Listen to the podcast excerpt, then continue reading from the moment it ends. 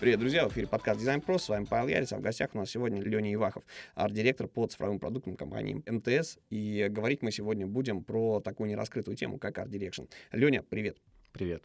Смотри, а, тема арт-директора — это штука за семью печатями, как тайна. Про эти вещи говорят в лучшем случае на курсе по art direction у. Никакой литературы, собственно, нету. Да? То есть, если ты хочешь понять, кто этот человек, тебе нужно читать книжки по управлению, а называется он как-нибудь по-другому. Да? Какой-нибудь линейный или не сильно линейный а, менеджер. Да? А с точки зрения управления творческими процессами, прокачки дизайнеров, в творческих книжках для дизайнеров такого тоже не пишут. Правильно ли я понимаю, что, в принципе, какой, какого-то единого мнения мнения на тему того, кто этот человек, нет, а человек есть. Единого, наверное, нет. Есть э, где-то полярные мнения, где-то сходящиеся. И само понятие арт-директор, наверное, формировалось очень хаотично, спонтанно, ситуативно, в зависимости от того, где оно рождалось. Когда были дизайн-студии, арт-директор — это такой творческий руководитель, который небожитель, придумывающий креативные концепции и дальше отдающий их, допустим, на проработку команде.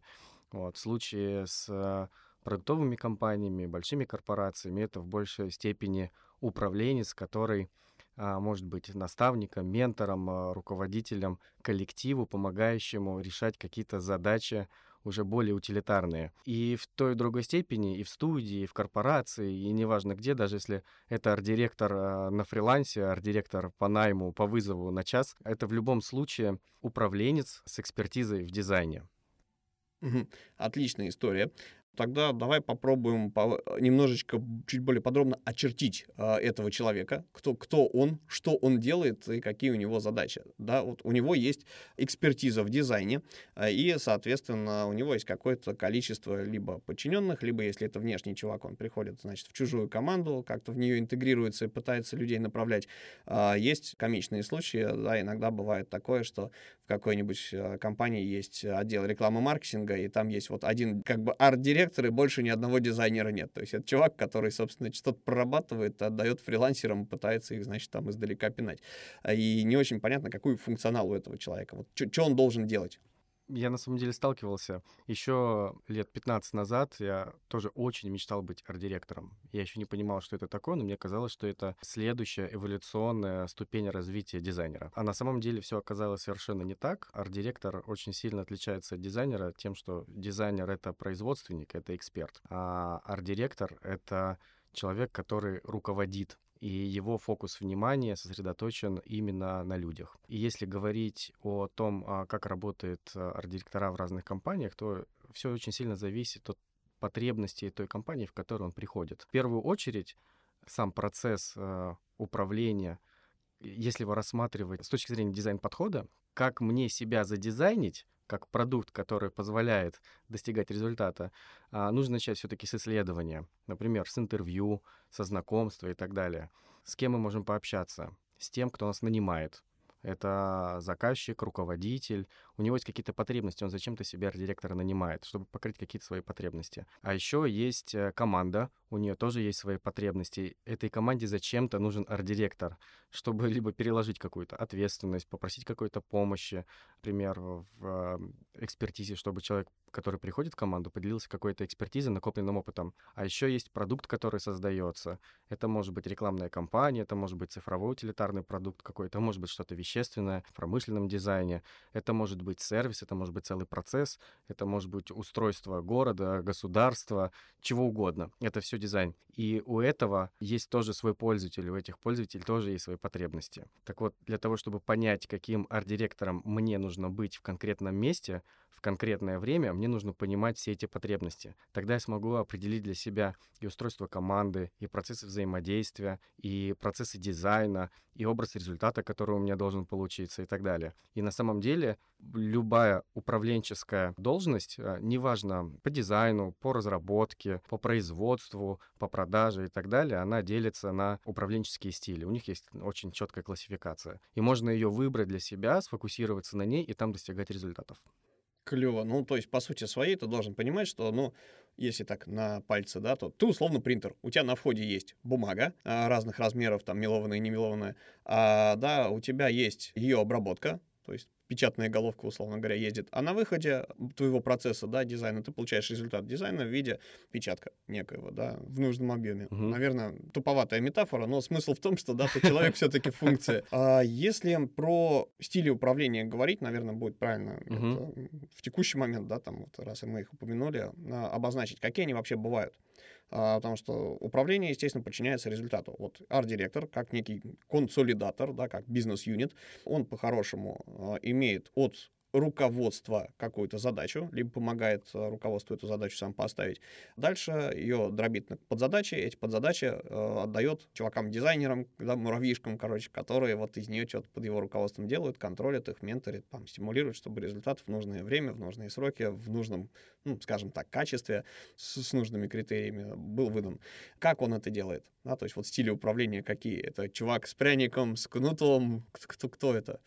Какие они бывают? Есть стили управления, связанные с э, родом деятельности, на чем я фокусируюсь, что мне нужно, какой эффект я хочу получить э, конкретно в этой команде. Есть э, стили управления, связанные с особенностями там, структуры и так далее. Мне нравится в этом плане а, модель из Хака Адисиса. У него замечательные книги есть про стили управления, организацию команд и так далее. Он выделяет четыре стиля управления административный, интеграционный, производственный, предпринимательский. Это та штука, из которой еще тесты делают. Ну, типа, ты не можешь все, во всех стилях быть супер Все верно, да. У тебя есть да, один да. какой-то доминирующий, в котором ты хорош, и ты качаешь свои навыки именно в этом стиле, осознанно понимаешь, что именно в этом направлении ты должен достигать результата. Опять-таки, вернемся, понимая, зачем тебя позвали. А все остальные роли свои ты пытаешься компенсировать за счет делегирования своим партнерам, которые должны помогать тебе покрывать где-то.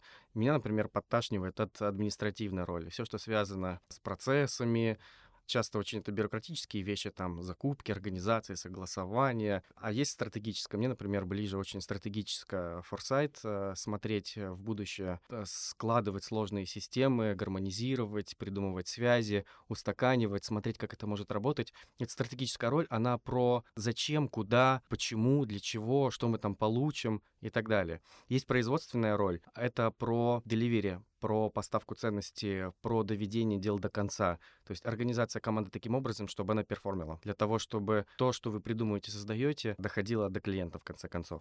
Есть интеграционная роль, это про людей про команды, про взаимодействие, вот как у любого руководителя государства есть внутренняя политика, есть внешняя политика.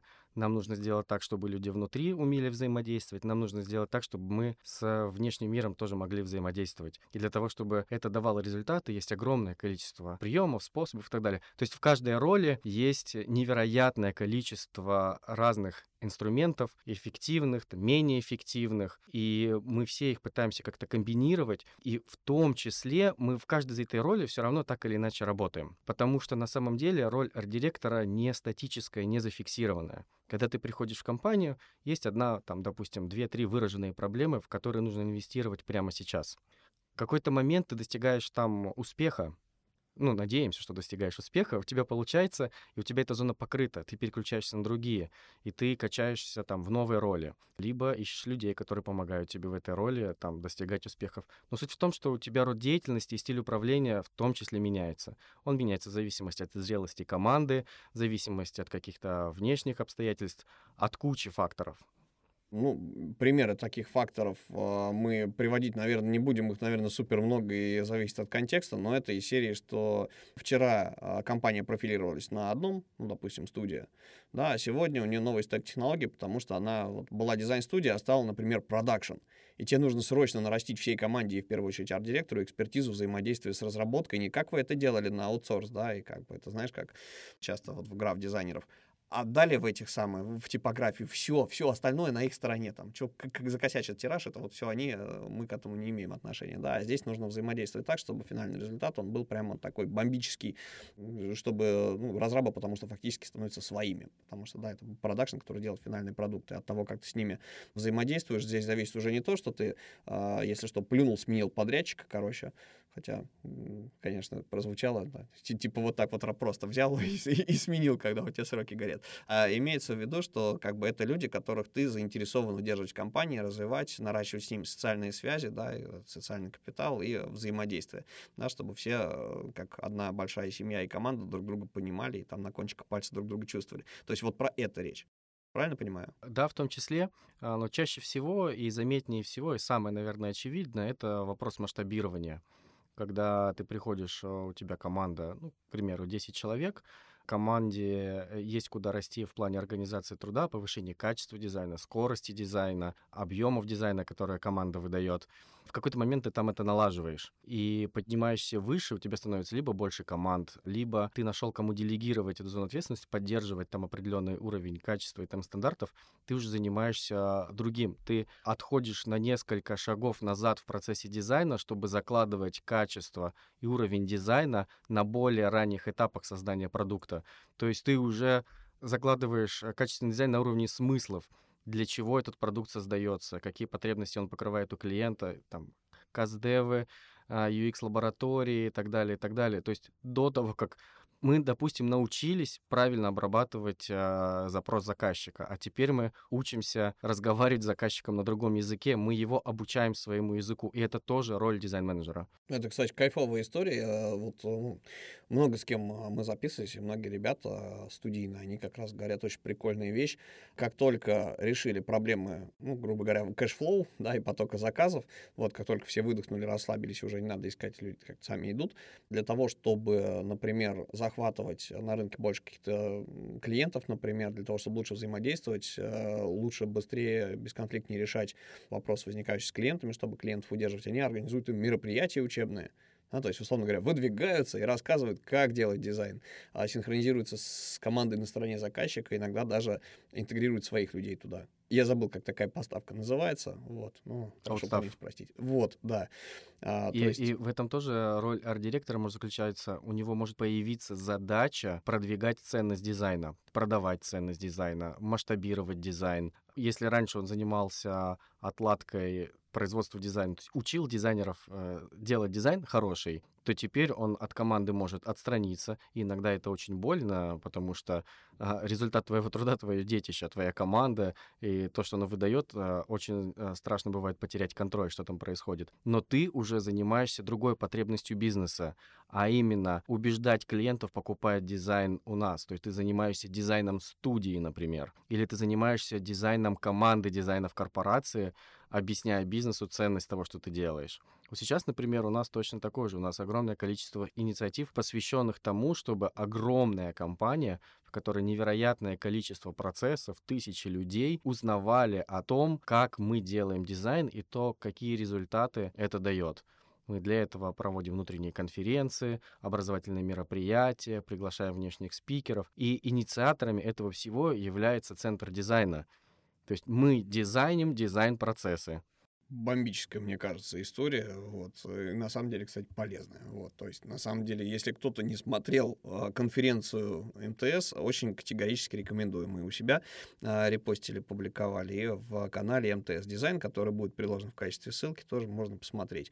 Вполне себе кру- круто сделано и много чего ценного узнал. А также отвалилась пачка в процессе, потому что, наконец, я увидел, как э, нормальный, адекватный рассказ, из чего состоит дизайн-системы, не на том, что она у нас есть, короче, а прям на конкретных примерах, что градиенты из теплых, холодных, нужны длинные тени, там вот это все материалы а, и так далее. А вот всем дизайнерам must-have а, категорически рекомендую посмотреть.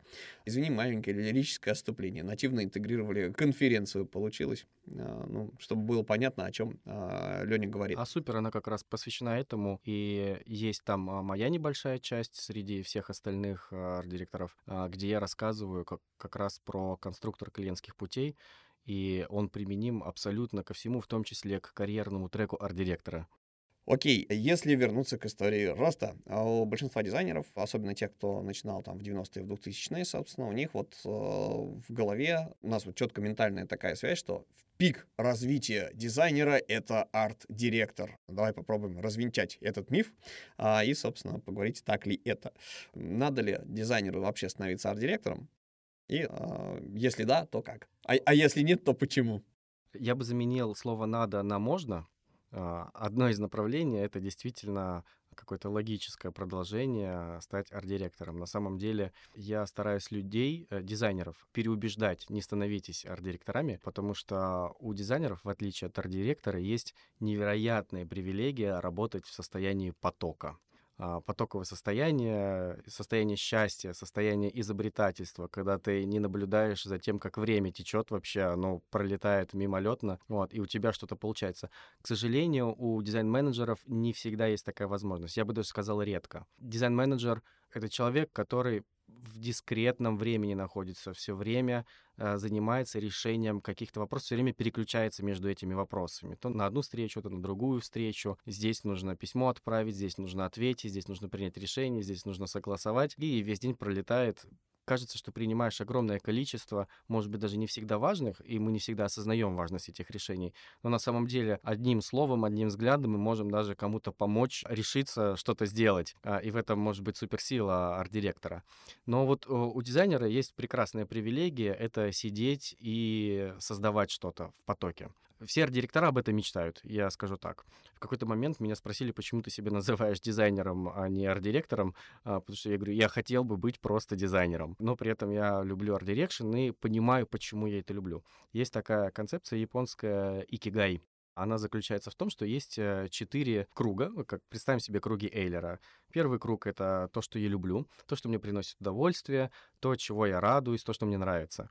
Второй круг — это то, что я умею то, что у меня получается, то, что я могу делать, э, и я вижу результат. А третий круг — это то, что нужно людям. То есть мы понимаем, что у этого есть ценность. Род деятельности, которым я занимаюсь, есть запрос определенный.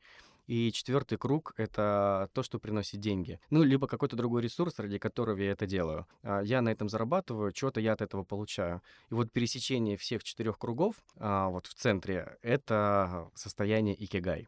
Если пересекаются три, не кигай. Там есть разные эффекты в пересечении двух соседних кругов, но суть в том, что, как говорил, извините за Лобковского, есть разница между тем, что нравится, и тем, что получается можно очень хорошим быть дизайнером и делать потрясающий дизайн, но не получать от этого удовольствия. Нужно, конечно, разобраться, почему так происходит, но такое тоже может быть. Точно так же и в арт-дирекшене. Я могу управлять людьми, но мне, например, не нравится это делать. И тут нужно разбираться в потребностях, которые я покрываю сам своей деятельностью.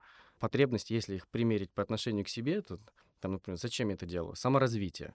Вот часто у дизайнера карьерный трек связан с ростом в art direction именно саморазвитием. Кажется, что саморазвитие это на должность э, выше. На самом деле это просто смена рода деятельности, это другой класс задач.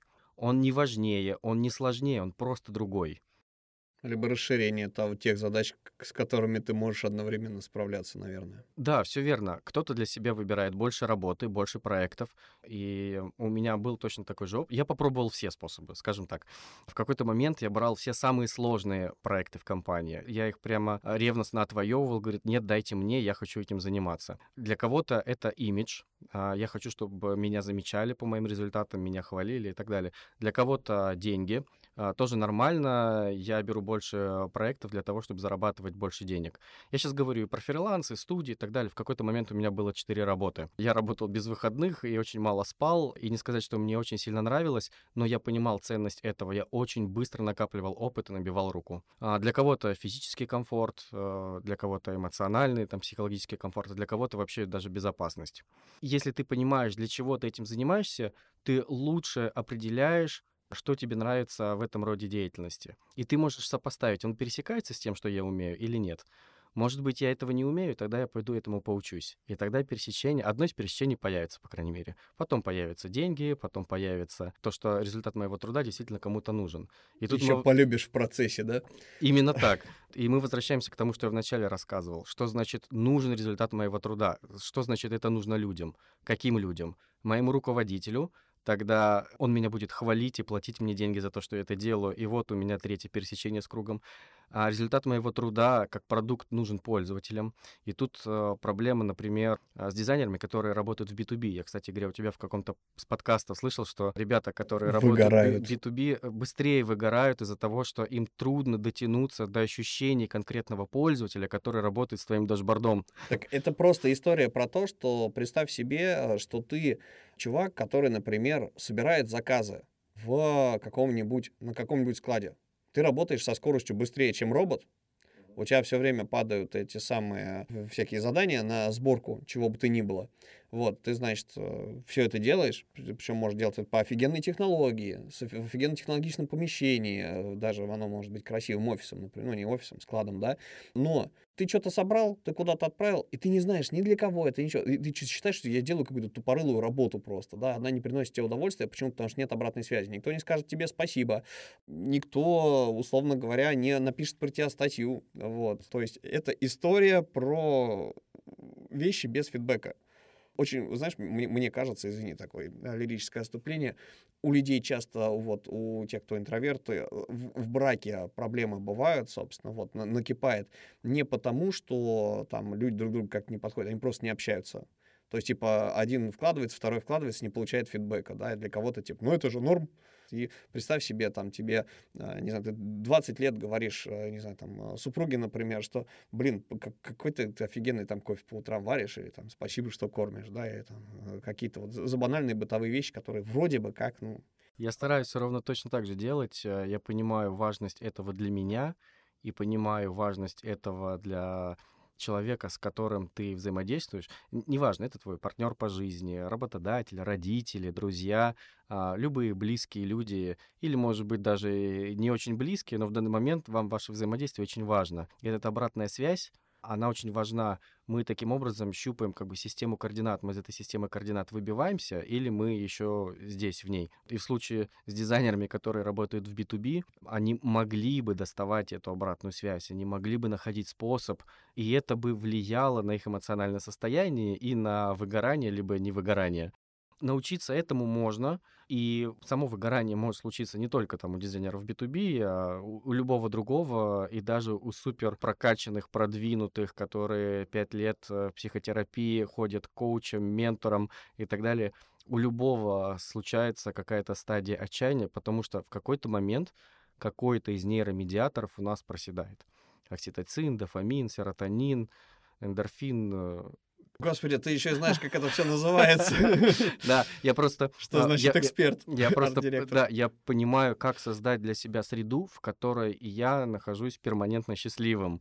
Я счастлив в этот момент, и в этот, и в этот. Точнее так, я испытываю радость в эти разные моменты, этих моментов очень много, они очень часто повторяются друг за другом, и из-за этого у меня наступает состояние, то, что мы называем счастье чаще всего. И оно должно быть в работе. И когда мы приходим и не получаем обратную связь от команды, с которой мы работаем, от э, дизайнеров, которых мы менторим, которым мы помогаем, коучим и так далее. Если они не говорят спасибо за совет, э, спасибо за то, что здесь подсказал, спасибо, что наставил меня, спасибо там еще что-то. Или наоборот, даже не говорят, что типа, блин, то, что ты сказал, фигня полная, мне это никак не пригодилось. Даже эта обратная связь мне было бы полезна, я бы пошел бы подумал, для меня это то самое потоковое счастье, когда я могу поизобретать и подумать, что же я делаю не так. И к руководителю своему, и к пользователям продукта. Не получая этой обратной связи, мы впадаем в разные грустные состояния. И многие, к сожалению, многие пытаются стать арт-директорами, выходя из позиции грустного дизайнера. Я там дизайнер грустный немножечко, у меня там что-то не получается с командой, у меня там не клеится взаимодействие. И тут меня арт-директор назначает лидом, делает лидом, чтобы я не уволился. Мотивирую меня карьерным ростом, а у меня мотивация совершенно в другом. И вот тут вот задача дизайн-менеджера, арт-директора, дизайн-директора, называй как хочешь, видеть эти потребности, мотивировать по потребностям, видеть вообще в твоем э, подчиненном коллеге, сотруднике в первую очередь человека, а не функцию. Вот здесь сразу, знаешь, напрашивается вопрос опять а из психологии. А как же, блин, понять, что нужно человеку, если человек сам себя не понимает? Вот мы реально не начать, понимаем, что мы хотим. Начать как мы это можем понимать себя. Нужно в первую очередь э, заниматься собой. Нам не зря говорили всю жизнь, хочешь изменить мир, начни с себя. Мы почему-то к этой мудрости не прислушиваемся. А если и прислушиваемся, то не, очень глубоко пытаемся понять смысл этой фразы. На самом деле, когда ты выстраиваешь здоровый внутренний диалог своего внутреннего ребенка с внутренним родителем, и там еще есть внутренний взрослый, и они друг с другом правильно взаимодействуют, ты внимателен к себе, к своему самочувствию, понимаешь свои потребности, или если не понимаешь, хотя бы пытаешься понять и разобраться. Можешь позволить себе обратиться за помощью, а, можешь обратиться за советом, а, и стараешься, допустим, не бояться этого, не стыдиться. Ты потом эти практики перекладываешь на людей вокруг себя. Не в смысле давая им советы, а в смысле начиная видеть в людей вокруг себя уже другие состояния. Ты слышишь по-другому их слова, видишь по-другому их лицо, поступки. А по поступкам очень много можно сказать о человеке. Дизайнер, например, систематически опаздывает или не вовремя сдает продукт, э, дизайн продукта, или, например, э, постоянно какие-то ляпы делает в дизайне. Очевидный, ты знаешь, что он профессионал и мог бы работать внимательнее, но он постоянно это делает. И мы можем чаще всего, конечно же, начать ему там выговоры делать какие-то. Ну, я сейчас совершенно утрированно это говорю про выговор. То есть самая простая, очевидная реакция, которая у нас будет, это недовольство, злость, которую мы выражаем в какой-нибудь деструктивной форме. А мы можем стать к дизайнеру намного внимательнее и спросить, что с тобой происходит. Ты же работаешь классно обычно, а тут вот э, череда каких-то недоразумений. Что у тебя, чем ты расстроен, может, что-то не а нравится. я, а я фиг знает, что со мной происходит. Да, и тут а, а, наставническая роль а, арт-директора очень сильно важна. Опять про роль арт-директора. Типа помочь человеку с этим справиться. Даже если я не знаю, как это сделать, мы можем сидеть вместе, штормить на тему того, как выйти из этого состояния. Кстати, хорошие те, темы, если действительно у директора есть э, душевные силы, чтобы этим заниматься и стремление, мне кажется, это кайфово, когда ты руководитель слэш-психолог. Причем не психолог в плане манипулятор, который заставляет, как в книжках по управлению, да, в большинстве написано, да, да? Да. надо воспитывать, дрессировать, манипулировать и так далее, да, подчиненным для достижения результата. А тут получается, что ты мотивируешь как такой френдли ресурс, который развивает человека, а не высасывает из него силы. Здесь бы не уйти в сторону, но вот я такой, не знаешь, сразу комментарий, а что типа есть вещи, которые ты вот вне зависимости от своего опыта, сферы компетенций, не получается. Да, вот вообще мы перегораем зачастую, да, не потому что нам неинтересно стало, а потому что у нас вот эта детская потребность в удовлетворении своего эго не, не получается. Например, ты такой весь супер-мега э, профи, но тебе за полтос и как бы на рынок вдруг, да, ты что-то как-то тебя не жаждут брать карьеру, да, то есть, ну, понятно, что можно с разных сторон поступиться, но вот те, типа, или у тебя просто какое-то непонятное вот э, событие произошло на рынке, и ты там, опять же, там не можешь работу найти. Или ты, например, в компании э, вроде как говорят, что вот мы топим в светлое будущее, вот у нас такие-то, такие-то, такие-то проекты, и вроде бы тебе кажется, что ты этих проектов удовлетворяешь, но ты приходишь, а тебе их не дают. Вот как ты говоришь, uh-huh. ты там, да, вырывал себе с этим самым. Если это слишком долго не получается, то как ты грустишь а, на эту тему. Не факт, что руководитель а, найдет время и силы для того, чтобы этим заниматься. Все-таки, мне кажется, от человека, наверное, должно исходить. Желание это должно быть обоюдным. Не факт. Но я для себя выработал навык искать способы. Еще когда я учился в школе, я пришел к своему классному руководителю и спрашиваю его, а, Григорий Григорьевич, скажите, а как мне зарабатывать э, полмиллиона в месяц? Что мне нужно учить? Я э, школьник, я не знаю, во что мне инвестировать. Я тогда слово инвестировать еще не знал, но э, во что мне вкладывать усилия? Он говорит, Linux. Я такой, офигеть, я буду системным администратором.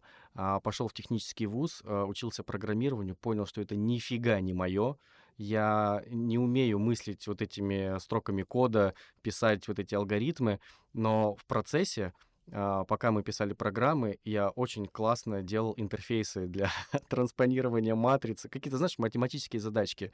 И вот тогда я потрогал UI впервые и понял, что мне свет, это свет, нравится свет. больше. Я сейчас... Я гуманитарий, мне просто сложно. Вот. А потом а, я пришел к своему боссу в Билайне и задал ему вопрос, а, о том, а, что мне делать дальше. Вот я на определенном уровне нахожусь, мне интересно, что там дальше. И мы сидели с ним и рассуждали. И он мне дал совет, который запомнил на всю жизнь. Он говорил, слушай свою чуйку. непонятно, что делать с этим советом, но мне этот совет очень сильно помогает, потому что если я запутался, потерялся, и у меня нет опоры, я начинаю слушать чуйку. Непонятно, что она мне подскажет, но, по крайней мере, я уже на что-то начинаю фокусироваться. И вот буквально сегодня утром э, кейс э, one-to-one с руководителем, у меня новая роль в компании, я теперь арт-директор арт-директора, и непонятно, что делать на следующем уровне, когда у тебя предыдущие уровни за счет талантливых людей уже покрыты куда сфокусироваться. И вот мы сегодня полтора часа сидели, размышляли, на что а, сфокусироваться в первую, во вторую, в третью очередь, какая должна быть последовательность. Я говорю, я потерялся, я фрустрирован, я...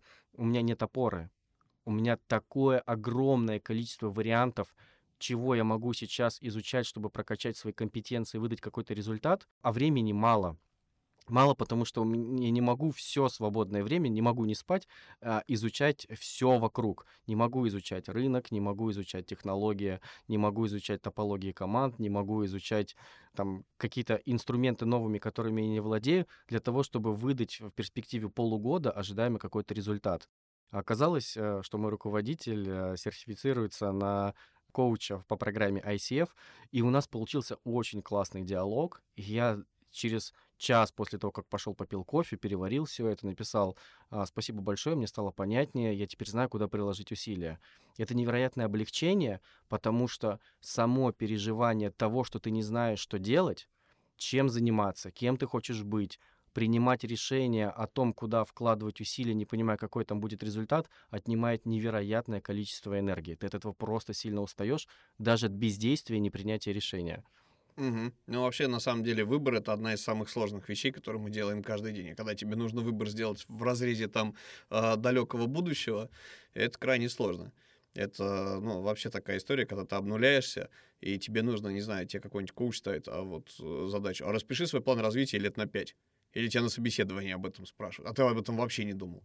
Причем никто не говорит о том, да, что если ты даже знаешь, куда топить, покорить следующую вершину, ты представляешь, что проходит 10 лет, угу. ты освоил все, чего хотел, поставил галочку, и там вот на этой вершине ты думаешь, куда двигаться дальше, и тебе твоя чуйка говорит просто громким голосом, учи Linux.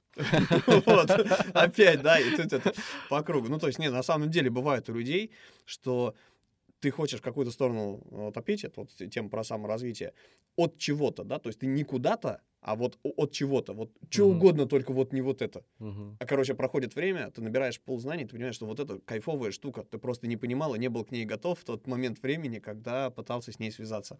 А я, кстати говоря, спустя 15 лет позвонил своему классному руководителю и сказал, я говорю, я не стал программистом на Linux, но я стал арт-директором, очень счастлив этому, арт-директором, дизайнером. А у меня еще от разных людей накопились разные мотивационные фразы, которые у меня записаны в моем э, там, условном ежедневнике в Trello, где я там организовываю свою жизнь, а, например, э, thinking by doing. Типа нет смысла сидеть и размышлять, действие дает сильно больше информации, чем планирование этого действия. Или, например, э, do what I can't. Делать то, чего ты не умеешь. К этому страшно подступиться, но ты можешь попробовать. А, вот так я недавно, например, пока путешествовал, попробовал себя в роли бармена, делал коктейли целый вечер, и у меня мозг просто сходил с ума от того, что невероятное количество гостей приходит в бар, ты не успеваешь э, запоминать заказы, ты не успеваешь делать коктейли, ты теряешься в рецептурах, но все равно получилось очень классно, и все были довольны. Или, например, пошел на курсы диджейнга и начал э, сводить треки мозг переключается, ты фокусируешься на другом, находишься в другом состоянии. У тебя-то может что-то не получаться. Например, у меня плохо получаются танцы. Я занимаюсь брейкингом давно. Но вот один элемент я учу уже несколько лет. Мое тело максимально сопротивляется, потому что боится. Ты все время бьешься о пол, блин все время ударяешься головой, жопой, руками, ногами, весь в садинах, в синяках. Но само состояние потоковое танца, а, пусть даже где-то нелепое, а брейкинг, между прочим, один из самых сложных, наверное, видов танца, потому что он очень сильно завязан на физухе, на инерции, на чувстве ритма. Там нужно попадать э, в такт, причем очень быстро делать движение. Ты задыхаешься, голова кружится, И такой думаешь, блин, мне 35 лет, мне когда было 15, я совершенно спокойно крутился на башке. Так А- а тогда щас- до буги делали это. а Почему я сейчас не могу? Да, вот. А сейчас я беспокоюсь за межпозвоночные эти... Позвонок грыжи, да. Я сейчас где-нибудь не так рухну, потом лечиться нужно, ну нафиг. А, И делать что-то побезопаснее. Но все равно ты себя в это затаскиваешь, потому что там формируются нейронные связи. И в любой деятельности, которой ты занимаешься, а, пусть она связана с а, твоей профессией или смежной, или вообще другая, нужно формировать эти нейронные связи. Э, Я тебя понимаю и поддерживаю. Буквально неделю назад э, я закончил э, фигачить как молодой сменами. Вот я последний раз проработал 8.0 администратором фотоуслуг. Стоя Кайф. с молодежью, да. Как бы я почувствовал себя молодым. Ну, как бы нет, в конце я почувствовал себя старым, я понял, что такое варикоз, вот. Короче, но тем не менее, то есть это был кайфовый опыт, такая смесь администратора, функции, да, и э, CX-дизайнера. То есть задача нужно было там клиентский опыт, ну, условно говоря, там попытаться понять, модернизировать. Вот, но тем не менее, штука действительно сложная. То есть ты думаешь, вот в здравом уме и твердой память, что называется, и больше я в такую фигню не впишусь, наверное, вот, но если надолго, да, как бы, но реально на короткий промежуток времени, там, не знаю, недели, месяц, это настолько заряжает. Ты впечатление получил просто море. Я вставал, блин, в 6 утра, как ответственный чувак, потому что я все-таки руководитель, э, вот, ну, администратор, администратор фотографов, вот, такая ми- ми- микрокоманда из одного-двух человек.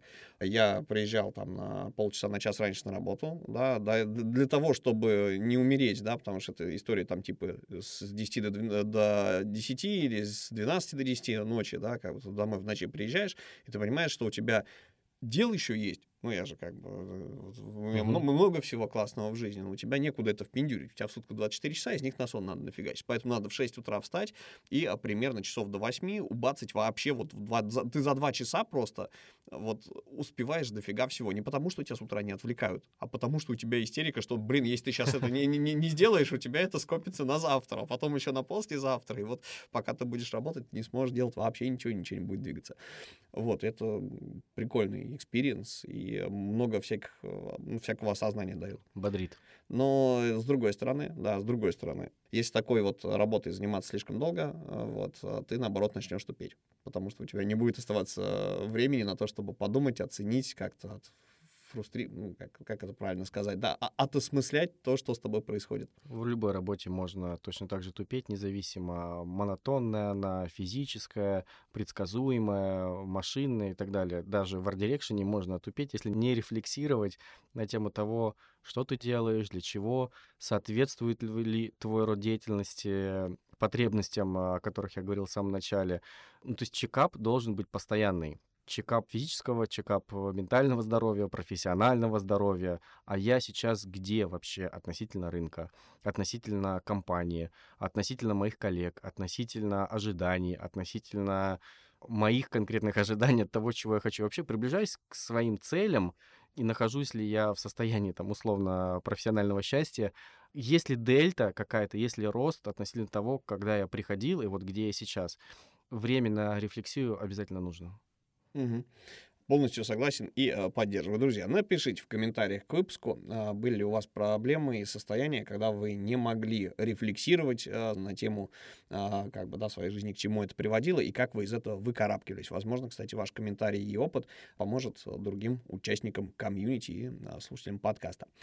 Окей, а, Лень, если э, мы вернемся в тему, собственно, роли а, такого человека, как арт-директор, вот если говорить про разделение э, ролей на разных уровнях арт-дирекшена, вообще каким он бывает. Вот про роли, в принципе, мы поговорили, да, Мгм. то есть у нас арт-директор, да, если подчеркнуть, это некий медиатор, как это правильно, медиум, чувак, который настраивает, короче, да, хотелки бизнеса с э, корреляцией поставленной задачи Мгм. с- к кому-то подчиненным, как э, некий развиватор, а, который помогает людям не перегорать и, э, да, при этом эффективно выполнять свою работу, как э, линейный управленец, который выстраивает процессы, то есть вот прям четко про вот, вот это все.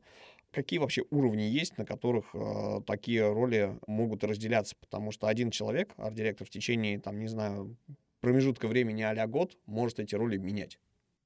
Слушай, было очень классное выступление на дизайн-просмотре Митя Сачука. Мить, привет, если ты слушаешь. А, где он рассказывал про нерешенные проблемы человечества. И один из вопросов был, а как разделить роли дизайн-директора, арт-директора, дизайн-лида и дизайнера? Ну, я не помню точно, сколько там ролей mm-hmm. было, ну, допустим, их четыре. Вот у нас в компании их четыре. Я тут пятый вклинился как-то случайно. Не дизайн-директор, но арт-директор арт-директора. И Лёша еще не вице-президент по дизайну. И нужно ли вообще делить? Ну, неважно. Суть в том, что а, всегда есть каскадирование каких-то целей и зон ответственности. Если говорить глобально, допустим, на нашем примере, цели у компании, если там, допустим, монетарные, да, а, оправдывание ожиданий инвесторов, дивиденды и так далее, если каскадировать до самого низкого уровня, это решение каких-то бытовых потребностей пользователей, которые пользуются продуктами МТС. Ну, я на примере МТС буду говорить. Угу. И всегда есть уровни, которые какие-то более глобальные, какие-то более локальные, эти уровни всегда распадаются и сегментируются. Так вот, как разделить зоны ответственности менеджеров разного уровня? Это делегирование. Делегирование всегда делается по определенной формуле, она универсальная. Ты объясняешь задачу, объясняешь результат, объясняешь... Э, Процесс, наверное. А, нет, вот тут вот как раз и есть разница. Мы делегируем а, тоже на, на четырех уровнях. Допустим, у нас есть новички, которым мы делегируем по алгоритму. Сделай раз, два, три, четыре, пять, и тогда получится результат. Мы обучаем. Второй уровень, там, а, имеющий опыт а, люди. Я сейчас про любую профессию, ну, допустим, middle там, дизайнера. Мы описываем результат, который мы хотим получить. Нам не важно, каким способом они достигнут этого результата, главное, чтобы он был таким. Мы ожидаем, что результат будет таким. Третий уровень профессионалы — это люди, которым мы описываем задачу по проблеме. Есть такая проблема, мы не знаем, каким должен быть результат. По идее, разберись, принеси алгоритм своих действий, возможно, либо просто объясни, какой результат должен быть. Ну, убеди меня, я либо соглашусь, либо не соглашусь. Создай решение, короче. Создай решение, все верно. И четвертый уровень — это люди, которым мы вообще не даем никакие задания, они сами приходят. Они приходят и говорят, у нас тут такие проблемы, эти проблемы нужно решать потому что, потому что. А решение может быть вот таким вот и вот таким вот. Лучше выбрать вот это, потому что, потому что. И мы сидим и принимаем фактически решение, в какую сторону пойти. И от дизайн-директора, арт-директору, от арт-директора к дизайн-лиду точно так же по таким уровням каскадируются какие-то задачи. Дело в том, что мы в своей профессии можем быть джунами. Арт-директор не значит э, сеньор. эксперт, да. Да, если ты был сеньор-дизайнером и ты стал арт-директором, то извини, но ты для начала джуниор арт-директор, потому что у тебя наверняка нет управленческого опыта как только ты будешь качать управленческий опыт, ты будешь там middle арт-директором, senior арт-директором и так далее. И когда мы а, делегируем, мы договариваемся о способе контроля решения этой задачи, мы договариваемся об образе результата, мы наделяем ресурсами, необходимыми для решения этой задачи, время, деньги, навыки, люди, процессы, знакомства, что угодно, все, что может помочь а, решить эту задачу. И вот когда мы начинаем это делегировать, описываем образы результата, способы достижения цели, вот тогда происходит разделение зон ответственности. Мы договариваемся о том, что ты занимаешься вот этим, я тебе делегирую эту зону, ты за нее полностью отвечаешь передо мной. А я собирая из разных зон, компоную какое-то что-то другое, какой-то другой дизайн, отвечаю туда выше, допустим. И вот так вот разделяются эти роли. На самом деле не важны названия, дизайн, арт, креативный, творческий руководитель и так далее. Важно просто, что компания может э, каскадировать просто цели изначальные и делает это грамотно. Супер. А, вот, под словом каскадировать, это не слово каскадер, а слово каскад. Вот, то есть поток а, неких задач, я, бы сказал бы, что многие на самом деле дизайн-каскадеры здесь. Да, но... Потому что такие трюки приходится вытворять. Хотелось тонко пошутить, да. Это же каламбур. А, Лень, тогда смотри, окей, а, тема крайне клевая, ее можно раскрывать на самом деле бесконечно, но сейчас у нас начинающие-то слушают, собственно, а как арт-директором стать, вот, да, ну то есть все, человек для себя принял решение, что он уметь должен, да, как бы вот как вырасти именно вот в это, как вообще подать как-то сигналы своему руководству, что типа, ребята, я хочу быть ардиром. То есть история не про когда, когда был один дизайнер, который пришел в какой-то отдел, отдел масштабировался, развился, говорят, сейчас возьмем тебя помощниками и назначим тебя, а, значит, главной женой, вот, ну, то есть, uh-huh. как его, пускай будет арт-директором называться, да, как, как вот руководитель отдела а, дизайна, и тебе, соответственно, нужно будет какие-то вот такие функции выполнять. Вот если говорить про другое, когда ты уже работаешь в конторе, в которой, допустим, нет или есть, но плохо проработанный, или нет вот процесса, короче, в роста сотрудников, да, вот как по матрице компетенций, когда uh-huh. там раз в полгода, раз в год, раз в квартал, в какой-то период смотрит, а, кто круче всех работает, какие скиллы прокачал, и говорит, все, ты созрел, а, чтобы, значит, теперь вот а, повысить свой грейд не как в плане там middle june june плюс, я не вообще не знаю, что такое плюс, вот, а как вот именно чувак, который готов стать арт-директором, как в него вырасти. Ну, чаще всего это происходит, опять-таки, спонтанно, случайно, хаотично, а вот чтобы это было осознанно и системно, я просто резюмирую коротко то, что я рассказывал последние полчаса. Первое, понять, откуда у тебя такие мысли, почему вообще ты считаешь, что нужно именно стать арт-директором. Допустим, решил, что хочешь стать. Понять, нужна ли функция арт-директора там, куда ты хочешь идти и быть э, арт-директором, какие там потребности и как ты их собираешься удовлетворять, что тебе для этого нужно. Третье — это понять, какую свою потребность ты покрываешь таким образом, ну, чаще всего думают, что арт-директор просто получает больше. И тоже хорошая мотивация вполне себе. Ну, а, понятно. У, менеджеров, э, да, действительно, карьерный трек э, может развиваться более стремительно и более оплачиваемым быть, чем у экспертов. А, определить для себя, будешь ли ты в этом счастливым, например, модели Кигай, выбрать для себя попробовать, примерить или почитать, поизучать, посмотреть роль, с которой, в которой ты будешь участвовать, и, собственно говоря, скомпоновать для себя это представление, как получится. Написать, посидеть, подумать, посоветоваться с кем-то, прийти к своему руководителю, начать диалог, и тогда ты можешь стать арт-директором, если ты поймешь, для чего и как ты это будешь делать. А потом уже все станет ясно. Пойти на управленческие курсы, нанять себе там ментора, нанять не обязательно за деньги, нанять можно какому-нибудь арт-директору из индустрии а, написать, сказать, слушай, поделись, пожалуйста, своим опытом, я тебе кофе угощу. Или ужин с меня. Я так делаю. Человек, который мне интересен, от которого я хочу получить какие-то сакральные знания, я его приглашаю к разговору, я чем-то своим делюсь, от него что-то узнаю. То есть нанять, э, как по методологии jobs to be done, нанять на работу. То есть ты всегда найдешь способы, как тебе сделать шаги к вот этому изменению. Я специально не говорю росту, а к изменению в сторону арт-дирекшена. Так, окей.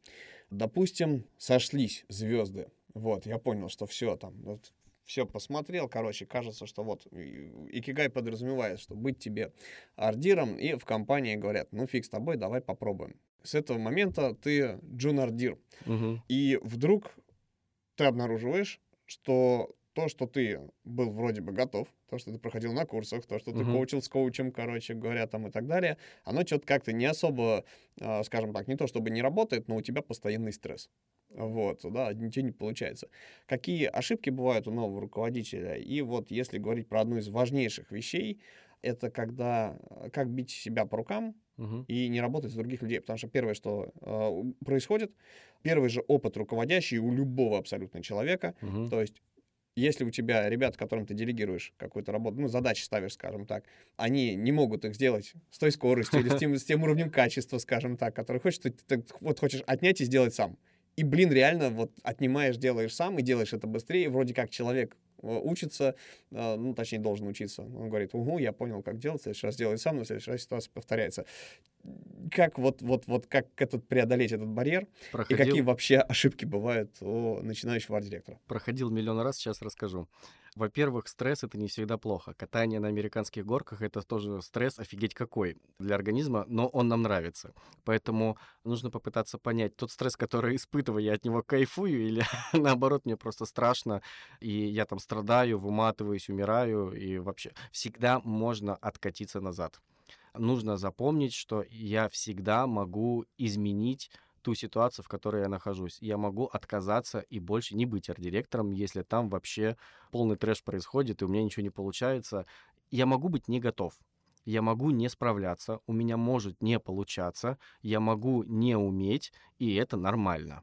Вопрос, а, что я готов с этим делать? Я готов отступить назад или я готов пытаться и искать? Второе — это то, что вот у меня с Лешей недавно разговор был. А, я говорю, ты же вырос в дизайн-директора из команды, в которой было 7 человек, а сейчас у тебя команда 300 дизайнеров, 30 э, арт-директоров. А, как ты постоянно отдаляешься от команды, которая на острие прямо в работе там с клиентом, а ты все выше и выше на уровень хеликоптер-вью уже, и, и ты уже не трогаешь там руками интерфейс. А в какой-то момент он даже сказал, я даже фигме не знаю, как э, работать. И для меня было это очень показательным. И специально, говорит, бью себя в рукам, не лезу туда, потому что мой э, дизайн-инструмент — это теперь э, презентация. Э, Keynote, PowerPoint, потому что я дизайн транслирую теперь на другом языке и для другой аудитории. И прошу, как отдаляться и при этом э, не разрушаться, не переживать из-за этого. В какой-то момент нужно просто принять, что те люди, которые встали на твое место и теперь там делают дизайн или руководят вместо тебя, они все сделают по-другому тебе будет казаться, что они там все испортят, все будет очень плохо, и, скорее всего, так и будет. Да, вот хотел добавить. Но твоя задача помочь им, помочь им научиться справиться или просто принять, что у них другое видение, другой подход, они вкладывают в это свои смыслы, потому что любой продукт, которым мы занимаемся, любой продукт нашей творческой деятельности, я так скажу, это проекция наших интересов, амбиций, высказывания этому миру, того, как мы хотим заявить о себе, какой у нас голос будет э, для людей и так далее. Нужно понимать, что там теперь другие люди со своим, и они будут делать по-другому к этому нужно просто привыкнуть, нужно принять, что они будут делать по-другому. Вот. Но страшно пипец. Да, такое есть. Согласен. вот, окей. А, вот, ну, мне вообще, на самом деле, сложно понять, как себя Леша Чупин чувствует, вот, потому что на таком высоком уровне с таким количеством дизайна, э, дизайнеров, а, ну вот, я, собственно, с вами собираюсь, э, ребята, и спрашиваю, а как это вообще происходит, потому что на уровне отдела бывает сложно, там из, э, не знаю, трех человек, например, да, бывает сложно какой-то результат получить, предсказуемый, вот, особенно когда срабатываетесь, а тут, блин, 300 с фигом, короче, просто такая армия дизайнеров, короче, и, и как? Ну, я думаю, что этот вопрос я оставлю для Лёши, когда он таки придет к нам. Да уж, пожалуйста, мне тоже интересно. Предлагаю интервьюировать его вместе. Огонь. Если говорить про другие ошибки, кроме того, чтобы не работать за людей и э, абстрагироваться, вот что бы ты мог выделить, через какие вещи ты проходил? И я проходил, может быть, в самом начале, потому что я тоже спонтанно стал арт-директором. Я тоже пребывал в концепции «никто лучше меня не сделает» и долго не мог отпустить э, именно ручной труд и переключиться на управление. Не понимал, у меня не было этого образования в начале, не знал, как правильно, у меня не было наставника и так далее. А, ошибки заключаются в следующем. Ты пытаешься усидеть на двух стульях и управлять, и дизайнить. Кто-то, а, если не ты, должен тебе постоянно напоминать о том, что так делать не надо. Все, закрой фильм, удали ее. Зачехляй фотошоп обратно. Это ну, через боль э, поможет на самом деле, но ты просто разорвешься. Это два разных психоэмоциональных состояния в плане сидеть в потоке, изобретать, вот думать о продукте и проникаться эмпатией к команде, которая э, пытается сделать то же самое. Наверное, это самая распространенная ошибка. Пытаться усидеть на двух стульях. Нет, не надо пытаться. Все. Инструкция очень простая. Не сидите на двух стульях. Лень, спасибо огромное. То есть, на самом деле, получилось так, э, как бы, ну, если не контент для книжки про direction, да, такой учебник, э, то, в принципе, клевые опыты, с выпуск, с которого ребята могут, в принципе, вытащить каких-то кучу классных инсайтов, мыслей э, для собственного развития и просто, как минимум, задуматься. Если говорить о каких-то полезных ресурсах, что бы ты порекомендовал для самообучения, саморазвития по теме art direction а почитать, например? Я очень сильно жду книгу Юры Ветрова про паттерны дизайн-менеджмента. Он а, вот-вот-вот-вот уже скоро, э, я надеюсь. Я уже готов был купить ее а, в электронном виде, которая еще в публикацию не пошла. Потому что в какой-то момент хочется просто освежить и посмотреть со стороны, где что упускаю. Там должно быть очень много всего полезного, поскольку я видел черновые варианты по презентациям, по выступлениям. А, было бы полезно. Очень рекомендую, когда появится, дождаться и купить. Я надеюсь, что книга очень хорошая получится. Очень рекомендую стиле управления Ицхака Адизиса. У него серия книг. Просто напишите Ицхак Адизис и поищите его книги про вот эти управленческие стили. Есть еще более простая классификация лидерские стили Дэниела Голдмана.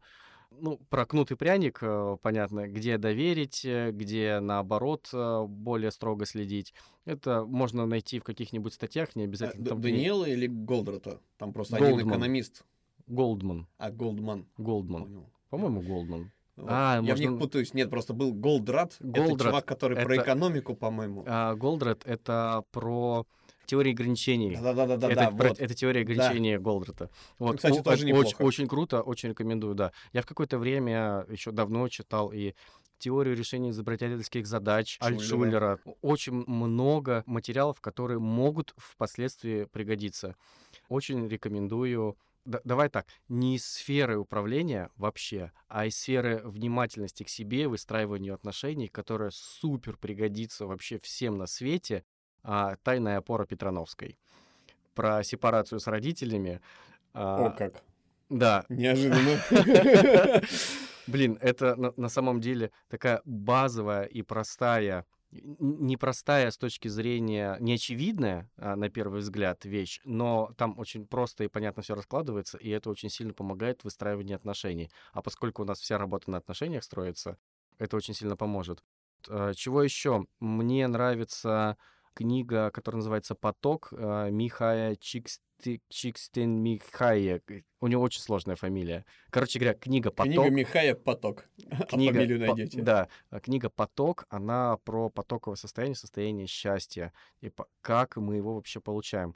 Вообще, как я рекомендую а, подходить к изучению книг, которые, знаешь, мы всегда такие, о, классная книга, когда-нибудь почитаю, положу на полку и три года не читаю ее, пока она не запылится. Ищите summary. Начинайте с summary, аудио summary. Я слушаю, например, Smart Reading Это какой-нибудь. Типа книга за 40 минут. Да, а, вся выжимка всех мыслей ты э, слушаешь, если тебе смысл откликается, ты потом идешь, покупаешь книгу и читаешь ее более вдумчиво, более внимательно. Но часто summary на самом деле хватает, и такие сервисы даже делают еще а, визуализацию в виде инфографики, которая как напоминалку можно распечатать и повесить себе там э, куда-нибудь. Очень полезный подход. Где в моем детстве была история, да, такая, не знаю, по по курсу школьной литературы. Были только хрестоматии. Да, да. Да, извини, это так. А, К слову пришлось. Супер. А, Я надеюсь, что ссылки прикладывать не будем по аудио. Ребята сами смогут загуглить. Вот, а, в принципе, очень постараюсь, но не факт, что все книжки найдутся. А, Обнаружил недавно такую вещь, что Эти книги всё есть. популярны, это бестселлеры вообще, их э, несложно найти. В таком случае постараемся, постараемся все ссылки найти, приложить в описании к выпуску. Что я еще хочу у тебя спросить? Последняя, наверное, вещь — это про вакансии МТС касательно там твоего рода деятельности. Есть ли они? Да, конечно. А мы кто сейчас нужен, кого ты ищешь или твои коллеги? Не поверишь, дизайнеров. Мы все время в поиске классных продуктовых дизайнеров. Иногда мы ищем а, с большей экспертизой в коммуникационном дизайне, но чаще всего это продуктовые дизайнеры уровня middle, middle plus. Не знаю тоже, что означает плюс. а, Где-то между middle и сеньором. И, соответственно, сеньоров очень нужны. Сейчас нам нужен дизайнер, команду, которая называется Sales Driver. Очень крутое название, очень крутая команда, которая будет заниматься продажами. Это внутренние продукты, насколько я понимаю. Нет, это B2C сервис по покупке продуктов э, в экосистемы МТС, поскольку мы уже не просто телеком-оператор, а целая цифровая экосистема, и заявили об этом на всю страну, и теперь огромное количество билбордов, такси ездят с наклейками, рекламирующими уже не только мобильную связь, а цифровые сервисы, кино, вино, домино, travel, э, дофига всего. Вот, нам нужны люди, которые с экспертизой, а, там, допустим, а, в продажах, как объяснить человеку, зачем ему это нужно, какие потребности это покрывает, как выявить эти потребности. Да то, о чем я рассказывал в самом начале. Типа, как попасть в сердечко клиенту? Вот нужны люди, которые умеют вот так вот. И нужно их много, потому что, как в одном из прошлых выпусков сказала Катя Курч, у нас есть 80 миллионов клиентов, а, которые ждут, чтобы им допродали сервисы Именно так. которые вы производите. Сервис, кстати, клевый. И на самом деле, мне кажется, вот то, что создана, создается именно экосистема, это очень круто. Почему? Потому что если ты выходишь с каким-то одним продуктом на рынок, даже если он лучше, чем продукт конкурентов, если у конкурентов есть э, экосистема, то, соответственно, а зачем переходить, если у них все есть? Да, как бы если ты создаешь свою, то получается такой бесшовный опыт. Ну, типа, если у тебя там нагорело, ты переходишь и получаешь примерно то же самое, только лучше, новое, све- свежее, ну, по крайней мере, не приевшееся. Огонь. Друзья, все ссылки мы оставим в описании. Работать вам предстоит с вот такими замечательными людьми, как Леонид, а, Леня, арт-директор а, арт-директоров. Вот, а, на самом деле, я не знаю, я желаю тебе просто написать свою книгу об этом. Вот книг по art direction нет. Вот пускай она будет. Мне кажется, это будет бомбическая история. Все ждут свою Юру Ветрова, а ты вот можешь создать э, мега-хит, так и назвать. Art direction арт-директоров. Может быть, было бы классно, кстати. Вот, а, да, с удовольствием под- поддержим эту инициативу, если а, нужно будет порекламировать книжку, рассказать о ней. Леня, спасибо огромное, что пришел. Крайне интересная беседа получилась, много ценных инсайтов. Желаю тебе действительно создать а, свою книжку-учебник вот, про art direction для арт-директоров. Мне кажется, это будет бесценный труд, по крайней мере, на отечественном рынке аналогов, наверное, нет. Ну, сравнивать точно будут с ветром. Спасибо еще раз. Приходи, пожалуйста, еще. Спасибо, что пригласил. Мне кажется, очень интересная беседа получилась. Я сам для себя тоже освежил какие-то мысли, структурировал, а, потому что пока объясняешь другому человеку, сам лучше понимаешь. Друзья, до новых встреч. Пока-пока. Пока.